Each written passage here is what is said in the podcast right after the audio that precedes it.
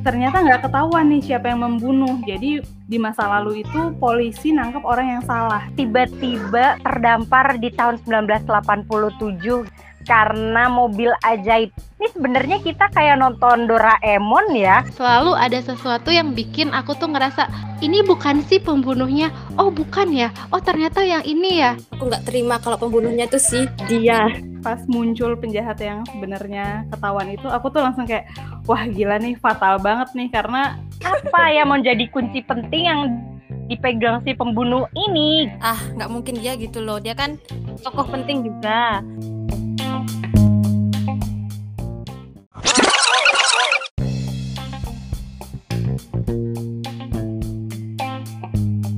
Apa kabar Cinggu dan Drakor Class? Jumpa lagi dengan Drakor Class Podcast tentunya yang ngobrolin semua obrol drama Korea. Tapi sebenarnya nggak cuma itu sih, kita juga kadang-kadang bicarain fashion dan lain-lain juga ya. Pokoknya apa pun yang berkaitan dengan Korea, selalu pantengin aja podcastnya Drakor Class pastinya.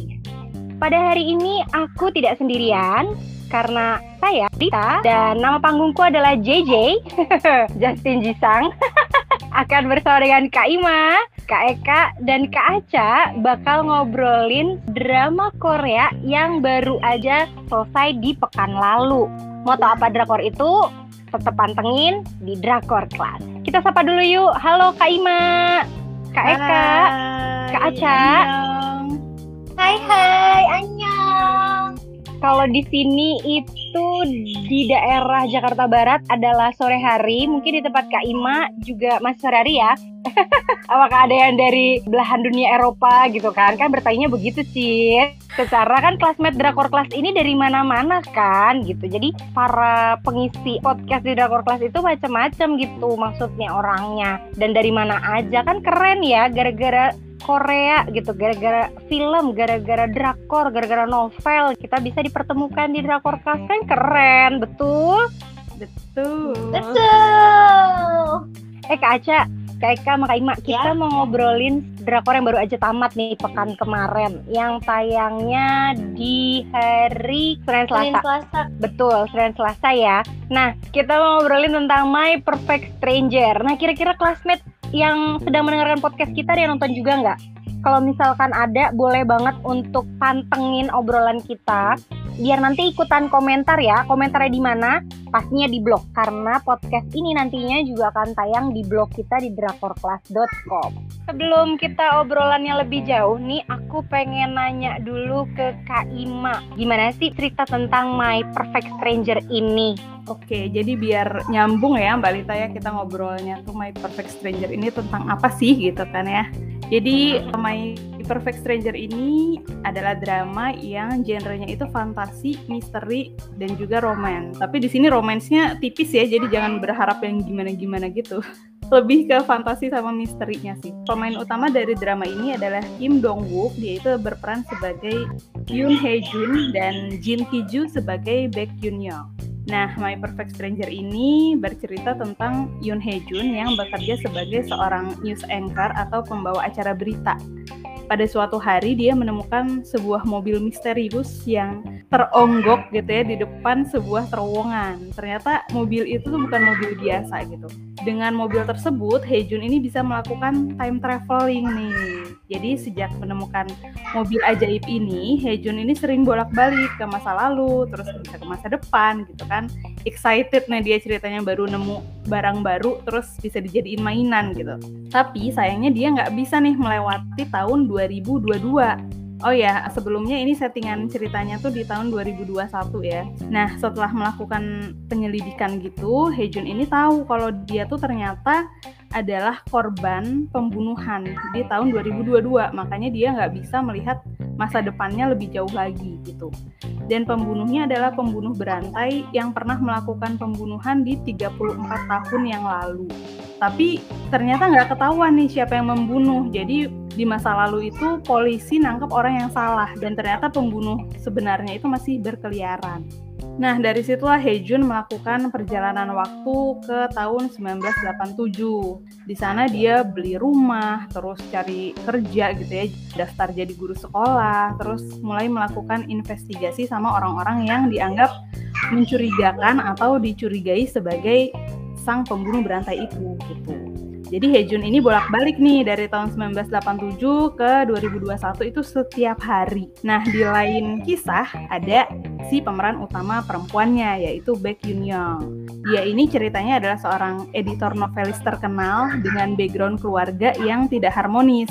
Berasal dari keluarga yang bapak ibunya tuh bertengkar terus gitu ya sampai dia tuh akhirnya keluar dari rumah dan someday dia berselisih sama ibunya gitu ya sempat cekcok gitu dan malam harinya itu dapat kabar kalau ibunya ini meninggal bunuh diri di sungai. Nah dari situ Yun ini nyesel banget dan waktu papanya itu datang Yun Yang ini marah-marah terus bilang pokoknya kalau misalnya aku bisa kembali ke masa lalu aku tuh mau mencegah ayah sama ibu tuh ketemu dan menikah gitu aku mau bikin ibu tuh bahagia sama dirinya sendiri dan gak harus menderita karena mikirin kita berdua gitu ya. Habis itu Yun Young jalan ke terowongan yang biasa dilewatin sama Hejun gitu kan. Nah pas banget Hejun ini lagi naik mobil pakai mobil ajaibnya itu mau ke tahun 1987 dan karena kaget ya ngelihat ada cewek di depan mobilnya terus dia juga lagi terima telepon waktu itu terjadilah kecelakaan dan akhirnya mobilnya rusak. Sementara mereka berdua ada di tahun 1987 gitu. Nah, jadi awal mula cerita itu sebenarnya dari sini gitu. Si Hejun sama Yun Young ini terjebak di tahun 1987 dan keduanya ini menjalankan misinya masing-masing gitu. Yang satu mencari pembunuh berantai, yang satu mencegah ayah dan ibunya menikah. Gitu Mbak Lita dan classmate dan teman-teman semua ceritanya. Wis paket lengkap dari Kak Ima ya. Jadi Hyejun dan Yong Yong, Yon Yong, baik Yon Yong ya, itu tiba-tiba terdampar di tahun 1987 gitu ya, karena mobil ajaib. Ini sebenarnya kita kayak nonton Doraemon ya. Bisa balik ke masa lalu ya kan? Pakai pintu ke mana aja gitu ya. Pakai mesin waktu atuh yang oh, masuk iya. ke uh, uh, kalau Doraemon kan pakai itu ya. Oh, iya, nah kalau Sion Yong sama Hyejun pakai mobil. Nah tadi kan Kak Ima udah nyeritain nih ya eh, kan classmate udah sedikit dengar gitu ya. Berarti ada dua kasus sebenarnya ya ada dua misi gitu dari dua orang ini Hyejun dan Yong Yong yang satu pengen lebih baik uh, orang tua orang tua gue nggak usah nikah gitulah ya. Istilahnya biar ibuku tidak meninggal dan aku tidak merasakan yang namanya sakit hati gara-gara orang tuaku bertengkar terus gitu kan. Yang kedua adalah biar Hyejunnya ini bisa menemukan siapa sih pembunuh diriku gitu kan di tahun 2022 gitu kan ya. Nah, dari dua kasus itu sebenarnya kalau menurut Kak Aca dulu nih ya. Yeah. Apa sih yang membuat tertarik banget akhirnya nonton My Perfect Stranger ini? Kalau aku lebih kepada plot ceritanya. Jadi aku suka banget sama bagaimana penulis naskahnya ini memunculkan latar belakang mereka masing-masing yang mereka tuh akhirnya nggak tahu gitu di masa depan. Jadi di sini di catatanku sendiri aku menemukan ada dua teknik penulisan naskah yang dipakai sama si penulis naskahnya itu ada teknik bawang bombay aku sebutnya gitu yang mengisahkan bagaimana si karakter utama si Yoon Hee Jun itu jadi tahu latar belakang dia pelan-pelan sembari dia memecahkan kasus pembunuhan yang terjadi di Ujongri. Itu yang pertama. Terus yang bikin aku betah nonton banget itu karena di sini tuh dia juga pakai teknik penulisan yang namanya teknik menebar teka-teki. Jadi setiap di setiap akhir episodenya itu selalu ada sesuatu yang bikin aku tuh ngerasa ini bukan sih pembunuhnya? Oh bukan ya? Oh ternyata yang ini ya? Dan itu terus berulang sampai ke 15 eh, episode pertama maksudnya. Gitu. Ini ada 16 episode ya classmate ya. Jadi kalau Kak Aca itu bilangnya selama 15 episode kita selalu digiring untuk menebak benerkah dia pelakunya? Bener gak sih? Bener gak sih? Sama dari 15 episode akhirnya bisa mengupas ya siapakah si tokoh ini sebenarnya gitu ya Kak Aca ya dari sistem bawang bombay teknik penulisan naskahnya sama sistem menebar roti teka-teki ya. Luar biasa nih. Jangan-jangan Kak Aca ini profesinya juga penulis naskah nih ya. Jadi sampai jenis penulis naskah tahu loh, gengs ya kan? Keren ya. Oh, mantap kan tuh. Kapan lagi coba kalau bukan di Drakor Class yang bisa ngebahas ginian, bener kan? Tuh sampai dikasih tahu loh classmate ada jenis naskah tuh. Udah dua. Besok kalau misalnya Kak Aca ngobrol lagi, ada lima kali jenis naskah ya kan? Makanya pantengin terus tuh podcastnya Drakor Class. Oke, kalau Kak Aca seneng dari penulisan naskahnya alias dari konfliknya yang hitungannya sebenarnya konfliknya maju mundur berarti ya timelinenya ya atau maju terus nih Kak Aca? Kalau aku sebenarnya dia maju terus. Dia maju terus walaupun setting waktunya itu maju mundur. Tapi sebenarnya ini tuh di jalan terus ke depan. Gitu. Walaupun settingnya sempat mundur ke 1987, tapi konflik plotnya maju terus ya, nggak pakai Iya, mundur-mundur ya. Oke. Betul. Sip. Kalau Kak Eka nih, yang sebenarnya mungkin penggemarnya penggemar Jong Yung Ha.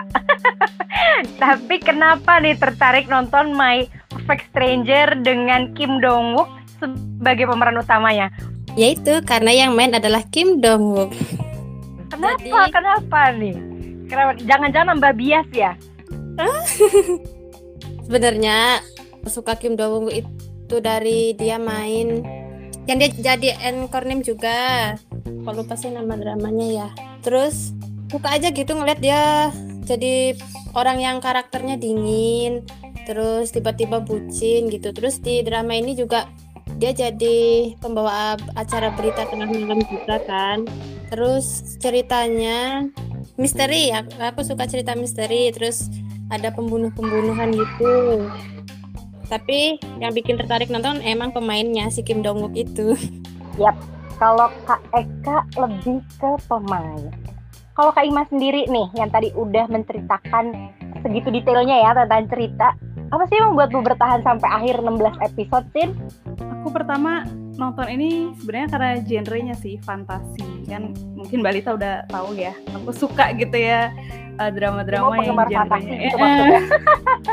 iya drama-drama tra- time traveling kayak gitu-gitu tuh pokoknya yang absurd-absurd gitu tuh seneng aja gitu karena idenya kreatif gitu ya. Terus yang bikin aku lanjut nonton itu pokoknya episode pertama tuh udah suka. Terus ya episode yang waktu Yun Young ini udah balik ke tahun 1987 terus yang waktu kepalanya berdarah itu dia masuk kayak klub itu loh yang ngikutin ibunya. Terus dia nangis-nangis di situ nyesel aku kangen banget sama kamu gitu-gitu itu tuh kayak menghayati banget kan Yun Young ini mainnya terus aku seneng aja gitu dari situ kayak ih menarik nih dramanya gitu lanjut ah gitu ternyata memang seru Ih, cakep. Nah, tadi yang sempat dibicarakan sama Kak Eka itu dramanya berjudul Find Me in Your Memory ya. Dan Ah, iya, tulisannya udah betul. dan tulisannya pasti ada di drakorclass.com ya. Jadi bisa baca ulasannya di situ. Kalau mau yang tadi dibicarakan sama Kak Eka yang berkaitan sama Kim Dong Wook sebagai pemeran utama juga ya kan yang dari dingin terus jadi bucin.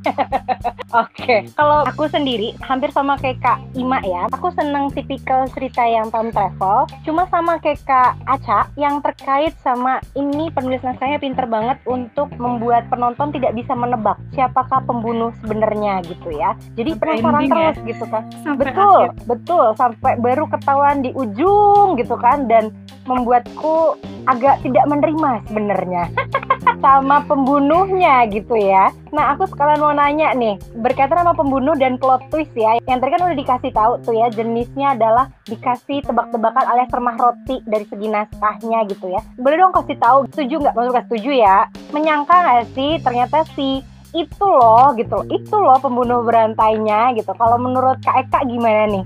Aku nggak terima kalau pembunuhnya tuh si dia. itu bener-bener. Kenapa? Kenapa?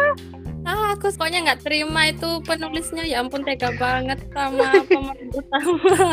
Writer name, writer name. Tersangka utama versi aku ya itu pokoknya si Komisuk. Pokoknya dia udah tersangka utamanya tuh udah kandidat. Hmm, hmm, hmm, hmm. Heeh. Komisik ini tuh yang kalau di tahun 2021 dia itu penulis ya, penulis novel misteri yang ternyata itu tuh menceritakan pembunuhan di tahun 1987 bener gitu ya komisuk Ya. ini ya?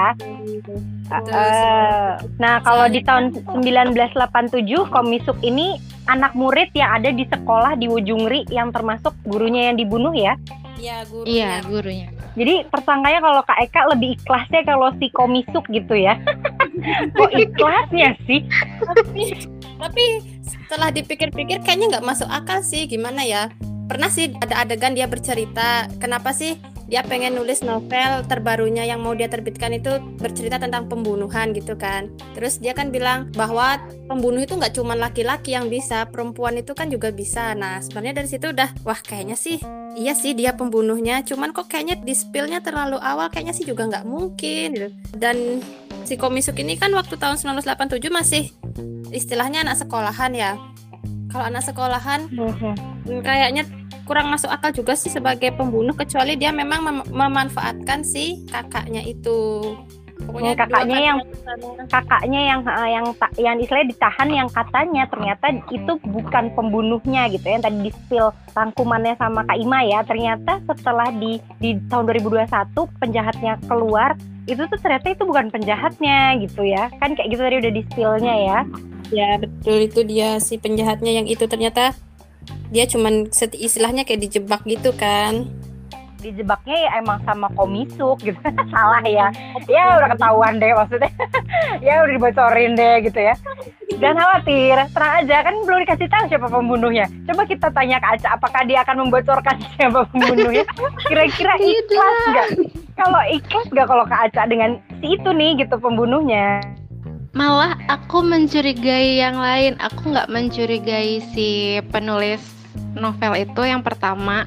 Tapi dia sebutkan waktu itu perempuan. Cuma aku malah curiga sama pemilik kedai teh bongbong.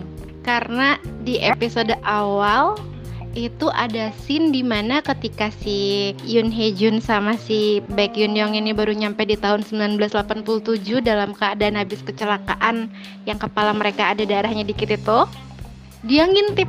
Aku inget banget scene itu dia ngintip dari atas dia ngeliat ke bawah ngeli merhatiin si Hejun ini. Dia merhatiin gitu ada apa nih? Nah udah gitu kan eh, kata-kata yang ditulis di dalam kotak kantong teh itu tulisannya wanita yang membaca itu berbahaya. Kan aku jadi curiga sama dia. Eh ternyata bukan. Duh zong banget. eh bener ya. Maksudnya gini ya mungkin kita berempat aku eh, Kak Ima Kak Aca sama Kak Eka itu sudah terfokus. Gini eh, dari awal itu kita digiring bahwa kira-kira pembunuhnya ini perempuan loh gitu kan. Walaupun juga yang dibunuh Mm-mm. perempuan juga gitu ya. Dari beberapa scene-scene yang istilahnya ditebarin sama si writer name ini ya kita nyangkanya ya tidak mungkin sih penjahatnya yang itu gitu ya. Kalau Kak Ima gimana nih? Kalau Kak Iya, gimana iya. nih? Iya, kayaknya sama, bener sama. ya? Jadi pas di spill gitu kan, pas muncul penjahat yang sebenarnya ketahuan itu, aku tuh langsung kayak, wah gila nih fatal banget nih karena ya nggak nyangka gitu kan orang itu. Dan dia bisa melakukan sesuatu yang lebih danger karena sedang menangani hal yang penting gitu kan. Ngerti nggak sih? Ini kita kayak main tebak-tebakan gitu. Eh biar gak apa-apa, justru ini menariknya dari podcast Drakor Class itu kadang-kadang di spill semua, kadang-kadang biar istilah classmate yang belum nonton penasaran gitu. Ini sebenarnya apa sih yang diomongin gitu kan? Apa yang menjadi kunci penting yang dipegang si pembunuh ini gitu kan? Dia lagi menangani kunci pentingnya loh gitu. Aku tuh malah curiga sama si polisinya sih, omnya papahnya itu ya. oh iya back dongsik Heeh. Hmm, itu kok ya biasanya kan orang yang terlihat baik gitu kan biasanya justru dia gitu kan pembunuhnya dan lekat juga dia tuh sama tiap kasus yang ada gitu. Aku tadinya curiga sama dia, ternyata salah gitu ya. Kayak tebakan kita salah semua. ya ada yang bener tebakan kita Aku senang dengan dengan cerita ya itu tadi ya detektif, cerita misteri, fantasi gitu kan. Ya itu tadi pinternya si penulis naskah dengan menebarkan teka-teki gitu kan. Itu Mm-mm. membuat kita jadi kayak udah terjaring di satu pikiran sendiri. Apalagi kita yang mungkin udah terbiasa nonton drama Korea, ya itu tadi punya gambaran yang kadang-kadang orang yang terlalu baik deh gitu. Mm-mm. Nah, sementara memang si penjahat ini gitu kan itu tuh kayak udah punya alibi untukku sempet ya waktu pas masa sih gitu kan kayaknya kronologis kejadiannya gitu ya dari dia muncul di scene itu itu tuh lewat semua gitu maksudnya dia nggak ada di momen-momen yang hitungannya ada pembunuhan itu gitu betul uh, jadi pembunuhan itu terjadi si pelaku ini kayaknya belum ada di desa itu deh gitu loh. Jadi menurutku pinternya adalah gitu. Cara si penulis tidak memflorkan bahwa ternyata alibi yang dibuat si pembunuh ini bohong semua gitu. Itu yang membuatku wow gitu. Plot twistnya eh keren juga ya gitu. Tapi tetap di kepalaku eh tetap dong harusnya apa ya? Ada something yang ah akhirnya membuat kita menerima bahwa oke okay deh gitu ya. Dia pembunuhnya gitu kan. Sebenarnya apa sih yang membuat akhirnya kaca dulu deh tidak terima dengan pembunuhnya si si itu gitu ya si itu gitu. Karena dia pertama dia muncul belakangan. Alibinya dia tuh kuat banget kalau dia tuh bakal jadi orang yang bersih orang yang baik. Udah gitu doang. Makanya nggak nggak sempet nggak sempet curiga sama dia nggak sempet curiga. Emang sih ada sih scene di mana dia tuh waktu lagi pertama kali buka kap mobil yang mobil ajaibnya ini dia merhatiin tuh kayak mukanya kok kayak wow ini mobil apa? gitu. Kok kayak ini mobil keren banget. Jadi mimiknya dia tuh kayak ngasih pesan kalau ini tuh mobil yang wow banget atau ini mobil yang dia udah kenal gitu. Cuma nggak kepikiran karena tipis banget yang dia tunjukin tuh. Jadi ya gitu deh balita kalau kayak kak kayak kak nih apa sih yang membuat nggak terima gitu ya? Nggak terima gitu kalau si ini pembunuhnya gitu. Karena si pemeran utamanya bilang kalau dia bisa orang yang dipercaya itu kan udah ah nggak mungkin dia gitu loh. Dia kan tokoh penting juga. Tapi kehadirannya di dalam cerita tuh terlalu menonjol. Jadi kayak setengah-setengah lah. Bisa jadi figuran bisa juga dia cuman kayak pelengkap cerita gitu. Cuman buat nonjolin bahwa di masa lalu itu pelakunya ini tuh adalah orang terdekat gitu. Cuman bisa dipercaya. Plot twist sekali. Tapi gini loh maksudnya yang membuatku sebenarnya sih paling nggak masuk akal adalah cuma karena segitu alasan sederhana ya. Maksudnya dia membunuh hanya karena dia sebel dengan perempuan yang membaca buku. That's it gitu loh. Maksudku tidak uh, jadi aku ngerasa oh ya mungkin karena dia punya sikap psycho ya karena dia kepinteran gitu. Aku cuma jadi yang kayak gitu doang gitu.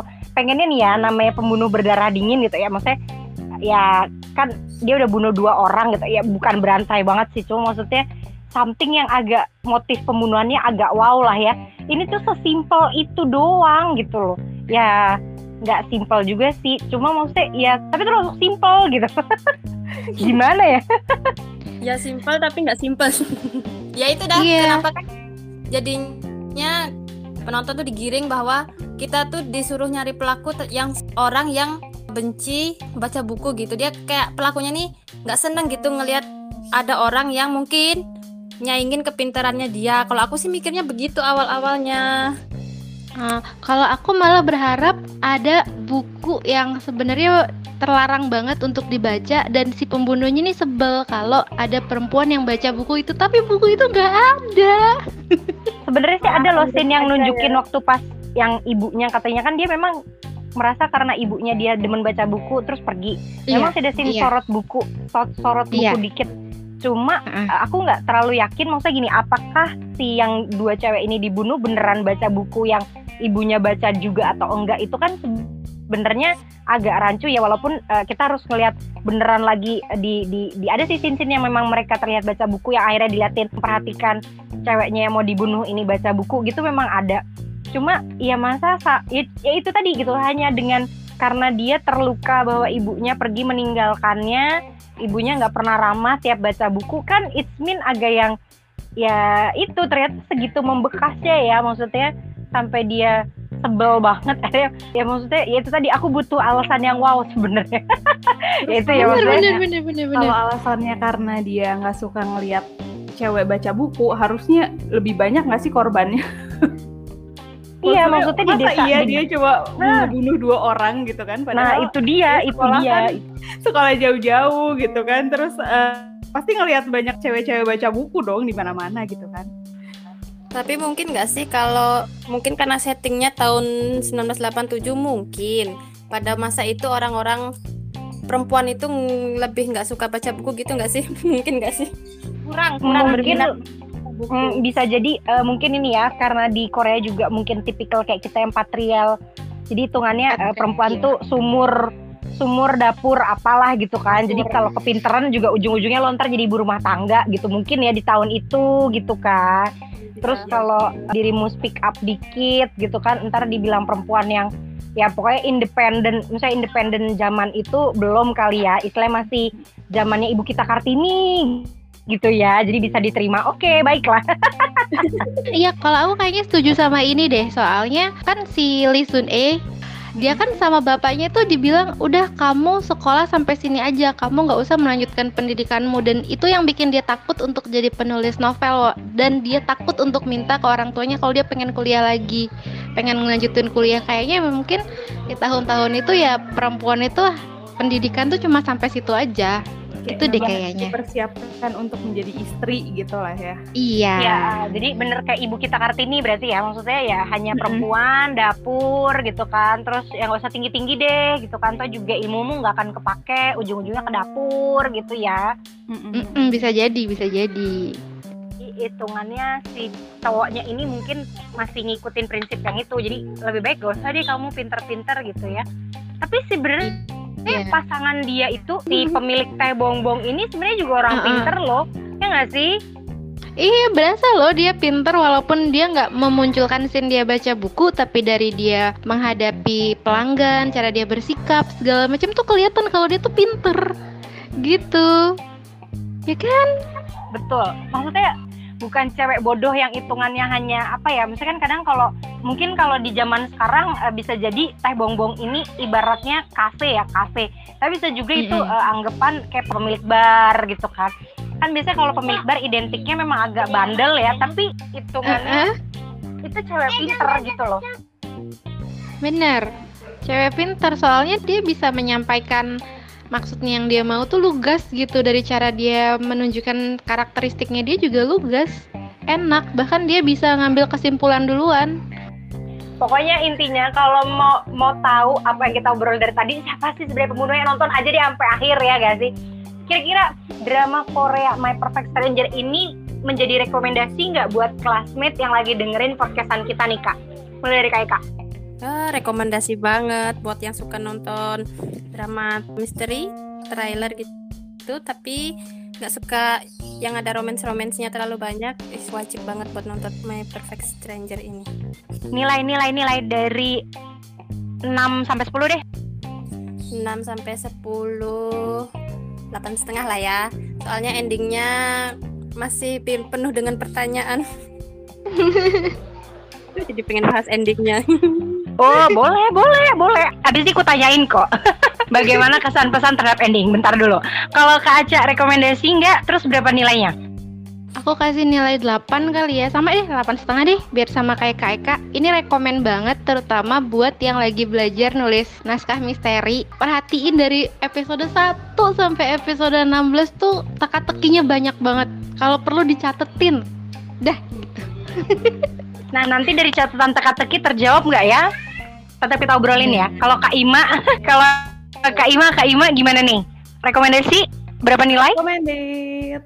Jadi awalnya tuh sebenarnya aku agak underestimate sama drama ini karena kayaknya eh, nggak banyak gitu ya orang-orang ngomongin drama ini kebanyakan apa sih sekarang lagi pada happening kayak dokter romantik gitu-gitu kan ya kayaknya jarang deh aku menemukan orang yang sama-sama nonton My Perfect Stranger ini tapi ternyata dramanya bagus bagus bagus Tapi ratingnya lumayan kok. Maksudnya untuk rating di Koreanya tidak terlalu jelek banget sih kalau kulihat ya. Mm, mm, mm, mm, mm. lumayan tinggi ya ternyata ya Hmm, lumayan kok. Maksudnya nggak nggak nggak ngedrop yang bukan kan biasanya ada ya yang yang cerita keren tapi ternyata kurang peminat. Ini termasuk yang tengah-tengah lah gitu. Dibilang wow banget juga enggak, dibilang under banget juga enggak.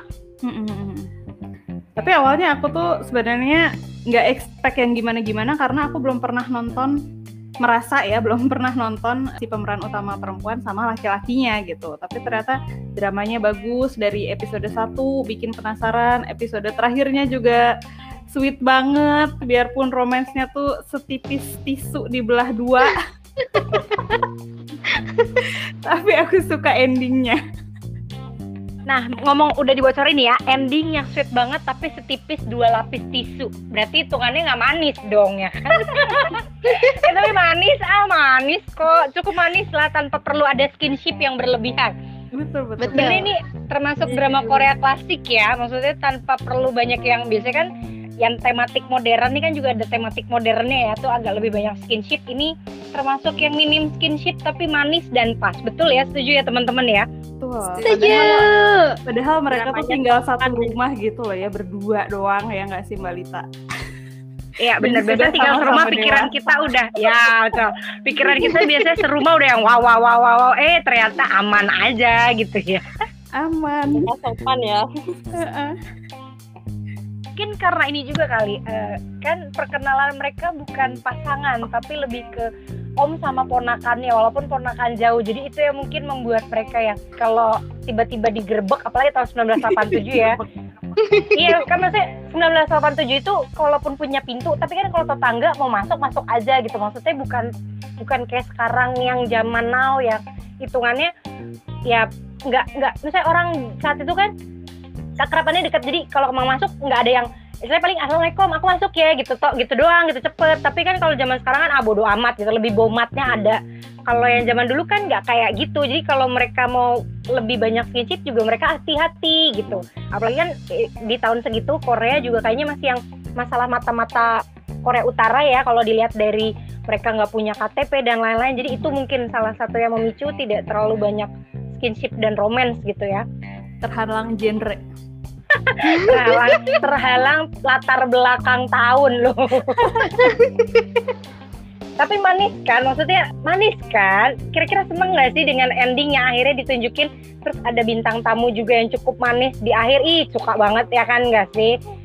Suka. Malah si bintang tamu itu yang bikin plotnya ini alur ceritanya tuh lengkap. Kalau dia nggak ada, aku bakal bertanya-tanya tuh mobil datang dari mana gitu. Berarti eh, kira-kira kalau dari yang tadi kan Kaca bilang nih, kalau perlu dicatat deh semua teka-tekinya. Ada beberapa teka-teki yang udah terjawab, ada beberapa yang belum nih kira-kira. Itu kenapa pembunuhnya dia? Aku masih nggak ngerti kenapa harus dia dan motifnya dia tuh kayak kurang tegas gitu loh, kurang ngebold. Kenapa? Gitu aja sih yang bermasalah di aku. Makanya aku tadi ngasih nilai 8 setengah. Cuma di situ doang. Itu aja yang bikin aku bertanya-tanya. Tapi untuk overall manis cuma gara-gara di masalah penentuan pembunuh ya. Kok sama ya? Kayak punya pendapat berbeda. Endingnya sih manis. Kalau dari segi aku masih banyak kurang yang dijelasin gitu kan. Oke, masa depan mereka kan berubah nih si orang tuanya Yun Yong kan. Udah berubah. Mm. Terus yang kurang itu ketika si Kim Jong Wook pulang ketemu kakeknya, dia kan dipanggil dari terus noleh ke belakang. Nah, itu tuh maksudnya kakeknya tuh berubah berubah kayak gimana sih gitu kan nggak dijelasin juga. Terus nasib nasib si pelaku utama ini di masa Mhm. depan gimana? Terus perlakuan dia nanti sama keluarganya tuh gimana? Apakah udah bebas?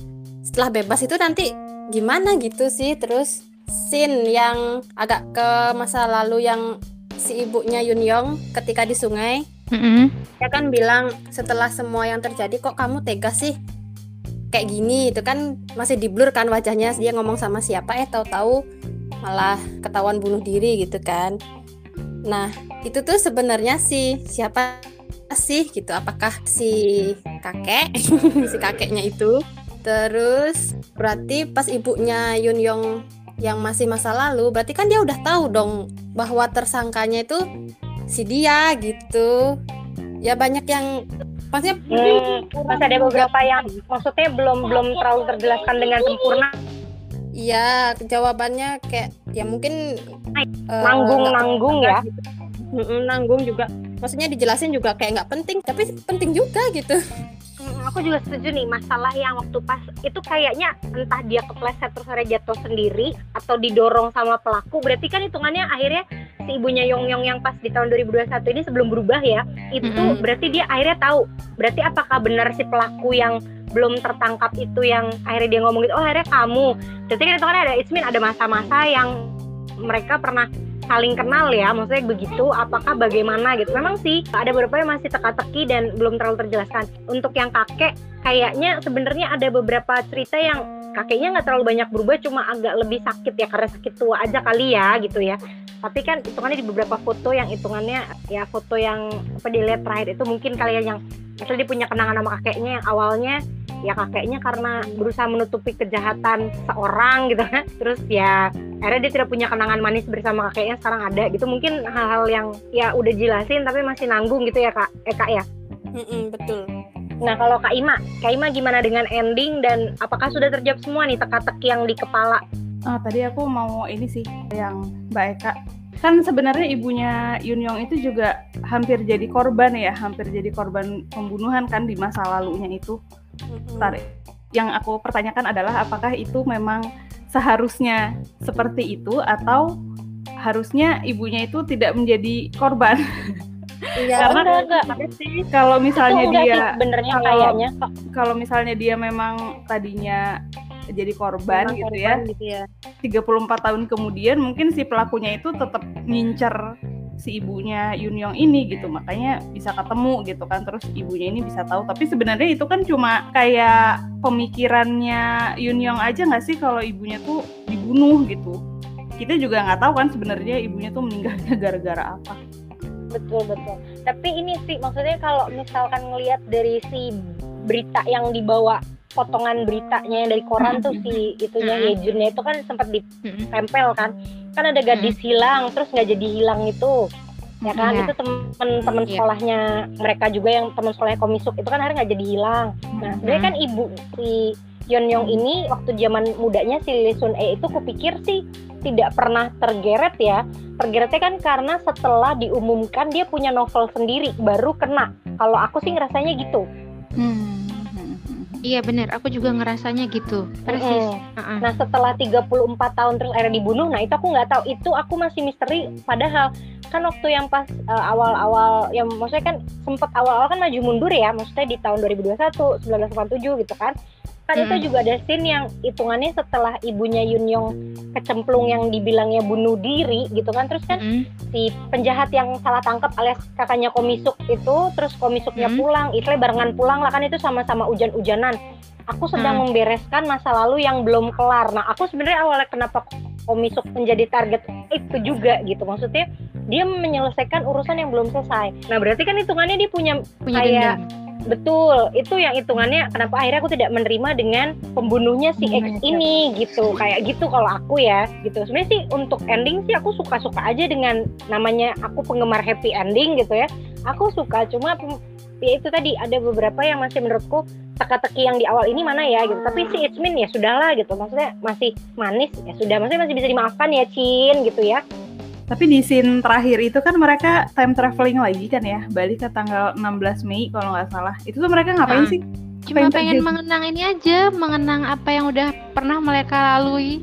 Kayaknya kayak gitu doang deh, kayak mereka tuh kayak pengen mengulang lagi gitu loh. Nggak penting sih sebenarnya cuma atau gini dia mau ngubah lagi masa lalu maksudnya dalam artian apakah menyelamatkan orang-orang yang meninggal ini gitu. Karena kan dia bilang ada kata-kata yang apakah kita mau ini lebih sempurna? Karena karena sekarang kita udah tahu siapa pembunuhnya gitu. Maksudnya kalau aja ditangkap pas kejadian gitu apakah kayak gitu? Ya hunus ya. Maksudnya kan itu akhirnya jadi agak open ending dikit ya. Gitu nggak sih? Iya sih, udah gitu mereka bilang kan kalau misalnya ada apa-apa di tahun 1987 mereka punya penolong lagi dari masa depan yang punya si mobil ini kan. Itu Iya, kayak itu sih ya udahlah, tapi bagus sih. suka ya. Ada. istilahnya kekurangannya bisa termaafkan karena ada bintang tamu di akhir yang pengen lihat muka ibunya eh salah ya Bocor lagi. Oke. Ada lagi yang mau disampaikan gak nih sebelum kita tutup? Oh, ini daripada kita bocorin semuanya ya kan? Gawat. Hmm, kalau aku kayaknya tuh ya, kenapa pembunuhnya itu seperti kata Mbak Aca tadi itu untuk melengkapi cerita kenapa si pemilik kedai teh ini harus pergi meninggalkan anaknya. Kayaknya gitu deh. Iya Biar lengkap bener, aja bener. gitu. Bener, bener. Bocor dah tuh. Iya, bawang bombay banget kan perlapisan karakternya si Hejun, masa lalunya si Hejun. Bawang bombay banget. ya udah gitu aja alasannya kayaknya kenapa harus dia Iya. Oke, baiklah. Berarti intinya kita berempat merekomendasikan classmate untuk menonton My Perfect Stranger. Silakan dari awal kalian catat sekali lagi pesannya Kak Aca, catat, catat, catat teka-tekinya gitu kan. Silakan tebak-tebak buah manggis siapa pelakunya karena beneran sampai akhir kita tidak bisa menduga. Dan itu tetap drakor-drakor kesayanganmu dengan bias-bias kesayanganmu. Jangan lupa untuk dengerin podcast Drakor Class, ikutin media sosial Drakor Class juga gitu ya, ada di Instagram, Twitter, YouTube, TikTok semuanya dengan namanya pasti username-nya adalah Drakor Class. Baca semua yang berkaitan dengan Korea apa pun yaitu di drakorclass.com yaitu blog kesayangan kita semuanya. Oke, sampai jumpa lagi di obrolan kelasmet Drakor Class berikutnya. Dadah. Bye bye. Annyeonghaseyo. Bye bye, Yorobun.